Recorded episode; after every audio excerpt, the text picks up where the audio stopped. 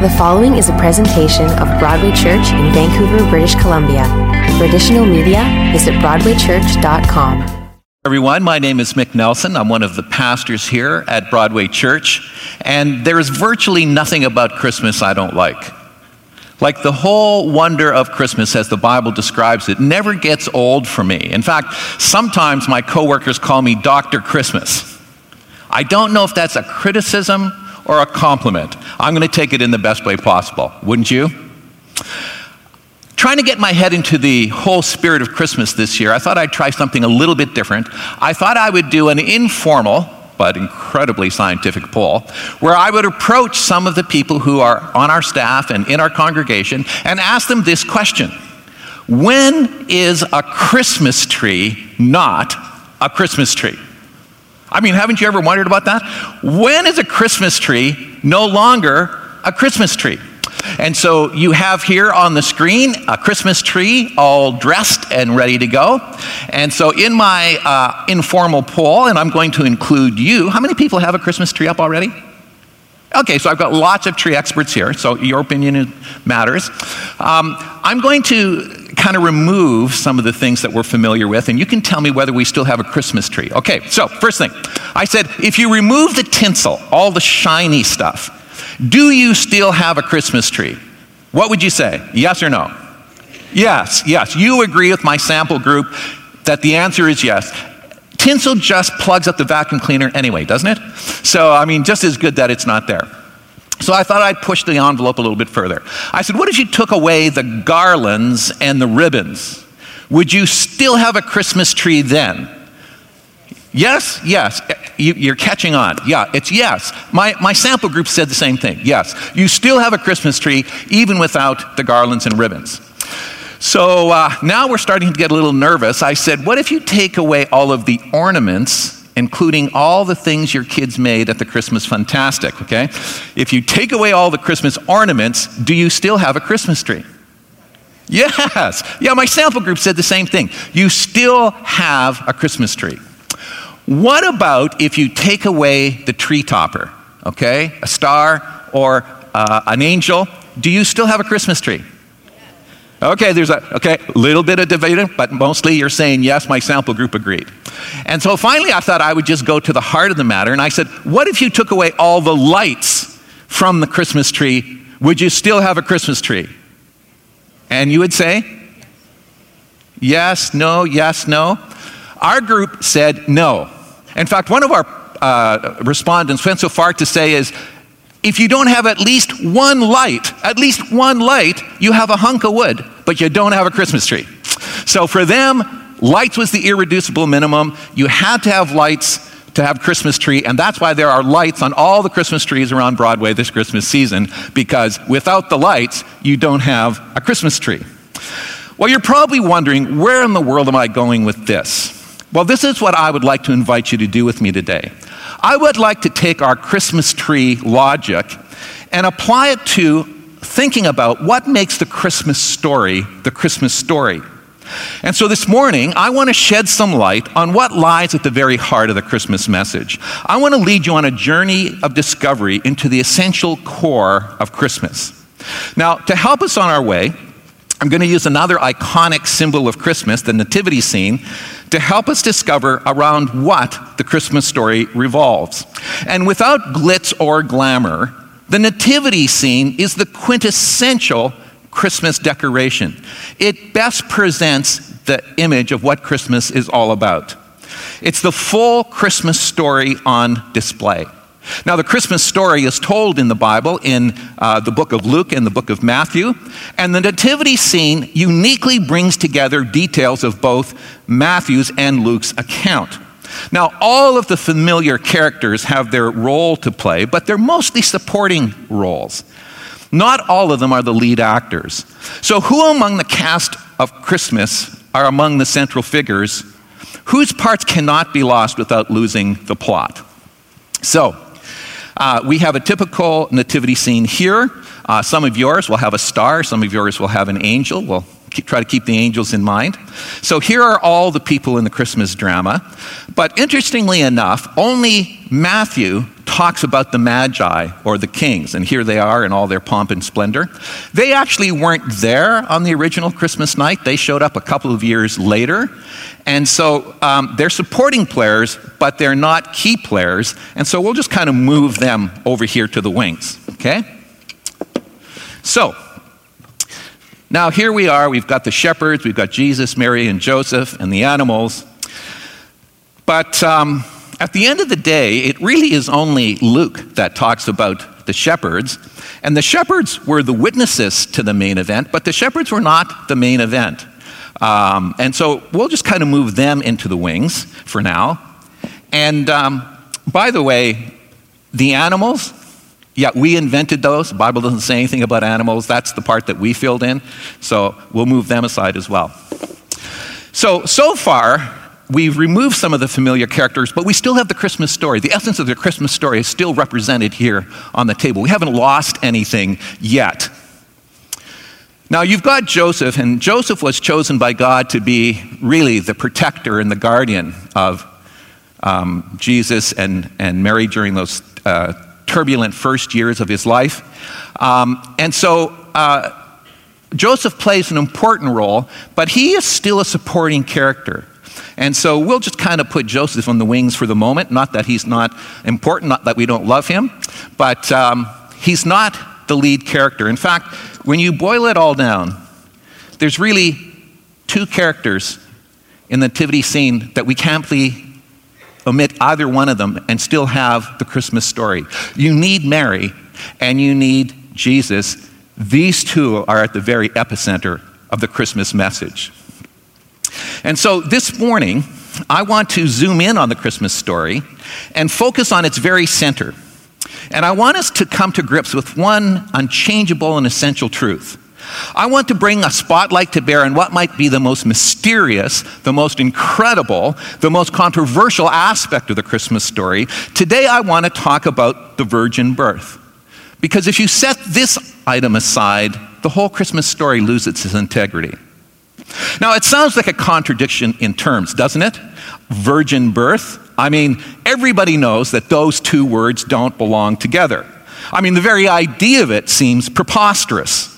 But in the Christmas story, the way the Bible tells us, it is absolutely central to the plot. In the Christmas story, we discover that God doesn't work the way men work or think the way men think. The virgin birth, or some prefer to say the virgin conception, is the one aspect of the Christmas story that both Matthew and Luke are careful to include. They absolutely agree on the necessity of this one thing. And it is the aspect of the Christmas story that makes all the difference in the world. So I want to read some aspects of Matthew and uh, Luke's accounts. And so I'm going to go to chapter one and just kind of follow along with me. This is how Matthew tells the story. Now, the birth of Jesus Christ took place in this way. When his mother Mary had been betrothed to Joseph, before they came together, she was found to be with child from the Holy Spirit. And her husband Joseph, being a just man and unwilling to put her to shame, resolved to divorce her quietly. But as he considered these things, behold, an angel of the Lord appeared to him in a dream, saying, Joseph, son of David, do not fear to take Mary as your wife for that which is conceived in her is from the Holy Spirit. And she shall bear a son, and you shall call his name Jesus, for he will save his people from their sins. And all of this took place to fulfill what the Lord had said through the prophet Behold, the virgin shall conceive and bear a son, and they shall call his name Emmanuel. Matthew, in this account, tells us why Jesus came. The key phrase here in everything that Matthew has to tell us in this opening part of the Christmas story is that Jesus came to save people from their sins. As human beings, we struggle with hardship and disappointment and pain in this life, don't we? And at the bottom of many of these things is this issue of sin. It's at the source of so many of our disappointments in this life. Now, sin, according to the scriptures, is rejecting God's will to do our own will. It is falling short or missing the mark of all that God had in mind for you and I when He created us in the first place. Sin is the rejection of God's way to follow our own way. Sin is believing that you are self sufficient, self reliant, self determining, and living out that belief day by day. Now, the problem with sin is that it separates us from God. It ruins the relationship and causes us to lose connection with the God who loves us. How serious is the human condition? Well, Paul puts it this way He says, Sinful humanity is without hope and without God in the world. The fact is this God is holy and we are not holy. And that reality ruins our relationship with Him. And because we are sinners and lost and helpless to make it right on our own, we need a Savior, and Jesus is the Savior that we need. In last week's God Knows message, Darren talked about the Messiah, the one who knows what we need. And last week's big idea was that Jesus is the answer to our greatest need. That is why he came to meet us at the point of our need and to seek out and save those who have lost their way. So if Matthew tells us why Jesus come, it's Luke that tells us how Jesus came. And so come with me to chapter 1 of Luke, and here's how Luke tells the story. And the angel said to her, Do not be afraid, Mary, for you have found favor with God. Behold, you will conceive in your womb and bear a son, and you shall call his name Jesus. And he shall be great, and he will be called the Son of the Most High. And the Lord will give to him the throne of his father David, and he will reign over the house of Jacob forever and ever, and of his kingdom there will be no end. Matthew tells us why Jesus came, Luke tells us how he came, which kind of causes us to ask the question well, what exactly is the virgin birth anyway? Well, here's what the Bible tells us God entered into our world the way we all do via a birth canal. But unlike us, he was born of a virgin. Both Luke and Matthew use the same Greek term, parthenos, to describe Mary as an unmarried and a sexually pure woman. There's no confusion in their mind, no ambiguity in their mind. She was a virgin. Jesus was conceived in the womb of his mother Mary by a supernatural work of the Holy Spirit without a human father. He was at one time, the same time, God's son, and he was Mary's son. And that's why, despite its comparatively ordinary and familiar appearance, the nativity scene is the premier Christmas decoration. It reminds us of the moment when God directly intervened into time and space to give us his son who would save us. You don't get that same significance from a candy cane or mistletoe. So, why is the virgin birth so critical? Why is it so significant? Why do we need to understand it? Well, the very first reason is because the virgin birth helps us to understand who Jesus is.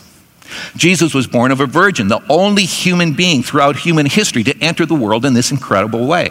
The virgin birth is like a neon sign from God saying, Pay attention, pay attention. Something unique is happening here. There's something unique about this son of Mary. Something amazing is taking place. Don't miss this. And though Jesus Christ came into the world like everyone else, there is no one in the world like him. And because of the virgin birth, it was possible for Jesus to be born into the world with two natures, both holiness and humanity. And so when we talk about that, we're really unpacking two key biblical truths. Now, you need to bear with me here. I'm going to discuss a little bit of theology here. I'm going to talk about the what, but I'm going to get to the why, so stick with me. Here's what we learned from the scriptures Jesus was truly human and he was also truly divine. He was not one or the other, he was both. To say that Jesus was truly human means that to his divinity, he added humanity.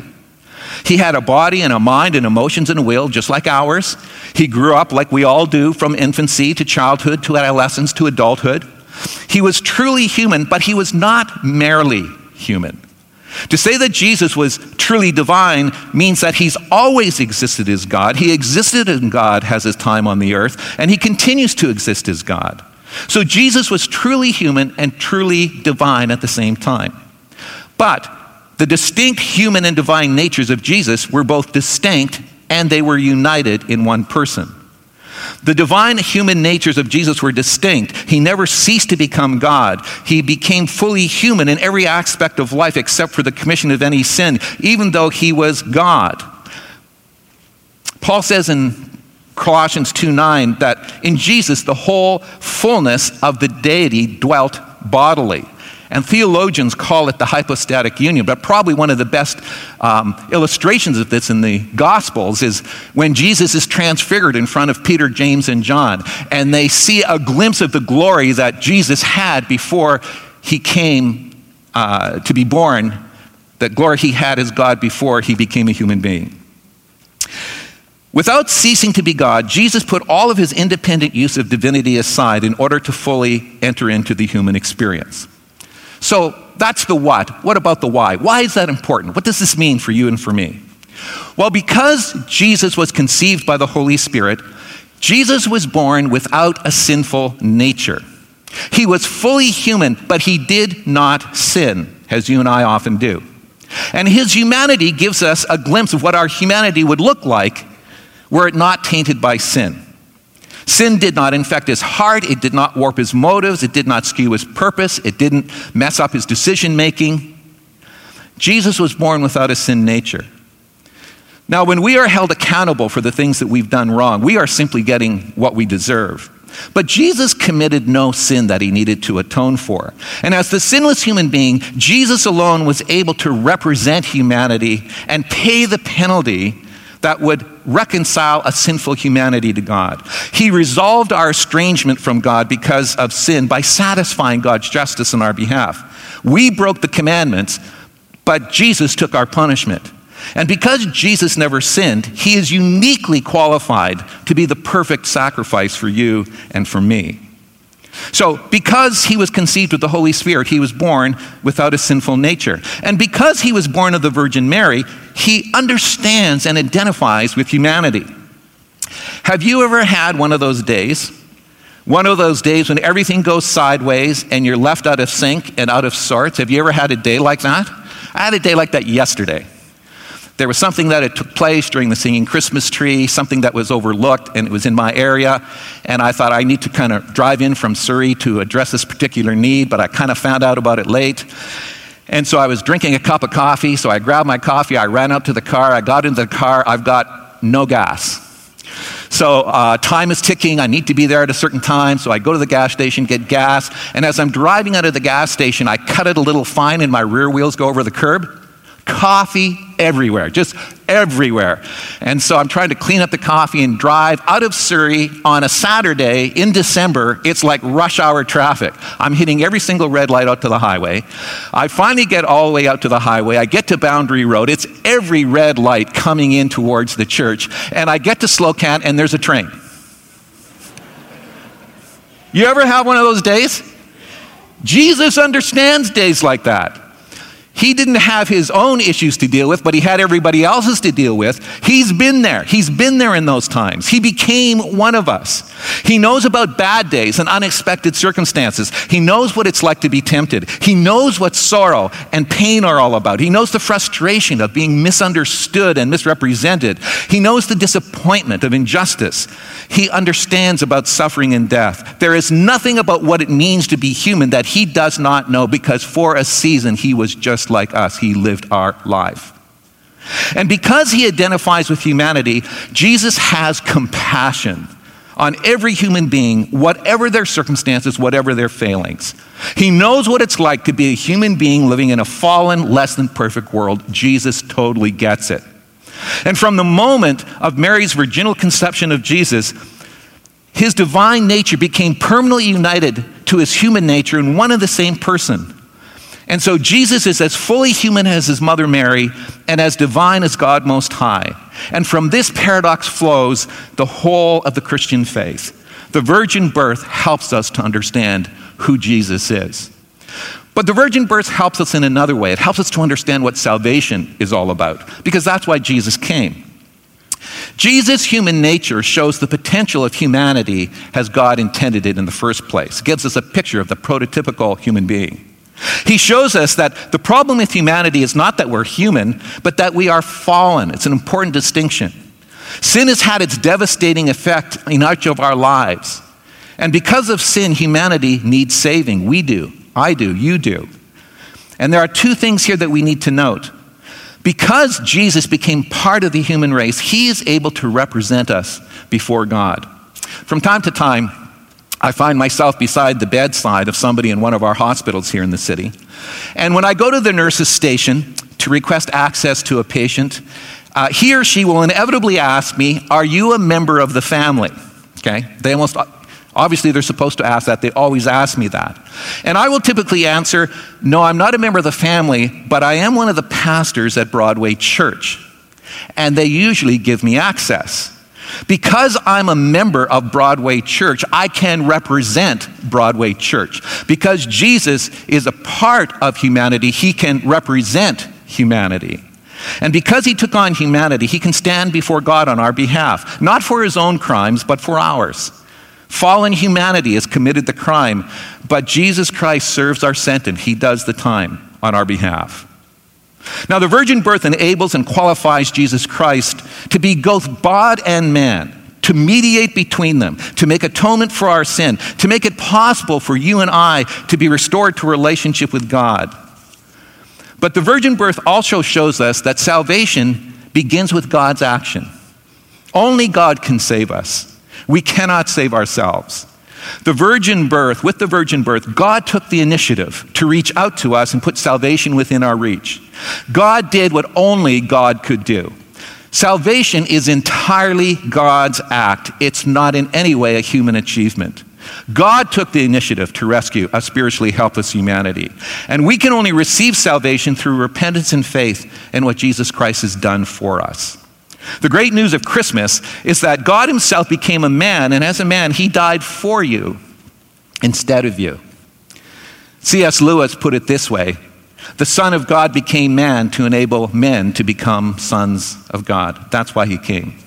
So here's the big idea. Every Sunday, we try to um, kind of encapsulize the total teaching of the message in one pithy statement. And here's the big idea for this morning without the virgin birth, the Christmas story is heartwarming, but it is not life changing.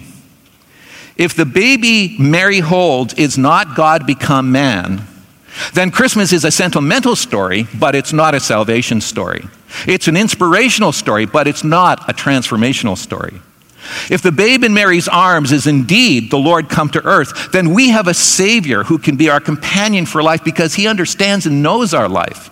We have a Savior who has carried the penalty and burden of our sin, and we have a Savior who can give us eternal life that begins here and now and lasts forever.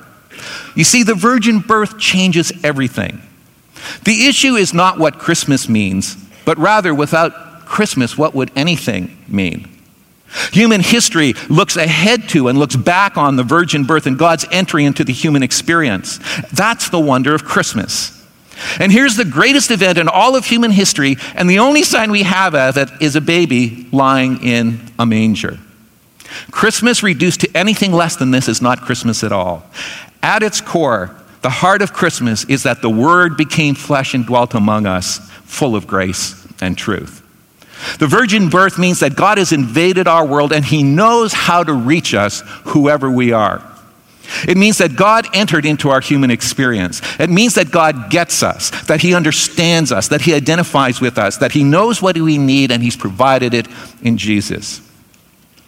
So, why does the virgin birth matter? Why is it so critical?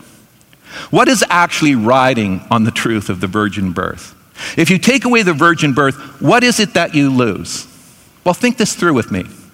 Without the virgin birth, there is no Savior. Without a Savior, there's no salvation. Without salvation, there is no eternal life. Without eternal life, there's no good news. And without good news, there's no hope for now or for eternity. Without the virgin birth, the Christmas story may be heartwarming at best, but it is not life changing. David Mathis wrote the virgin birth is posted on guard at the door of the mystery of Christmas, and none of us must think of hurrying past it. And so this morning, we slow down for a moment to consider the importance of the virgin birth. The power of the Christmas story is that it continues to capture our imaginations and inspire devotion to this very day. It tells us about God and why it was necessary for Him to reach out to His human creation in the best way possible by stepping into our world and becoming one of us. If the virgin birth is true, it means there is a God that exists beyond the world of our senses, that He loves us enough to show up in person to save us from our sin. The love that sent His only Son to be born of a virgin, to live a perfect life, and to make things right with God on our behalf, that love flows from the manger to you and to me. The virgin birth means we can be forgiven, that God is taking the initiative to save us sinners by birth, sinners by nature, and sinners by choice. Jesus came born as a babe in a manger with a mission to take sin out of the way so that we might find God and that we might find life. Is the virgin birth important? Oh, yes. It's the very epicenter of the Christmas message. The virgin birth means God knows how to reach us, and maybe this morning he is knocking on your heart's door, maybe for the very first time. The God who created the world and was born of a virgin has said yes to you. The question is will you say yes to him?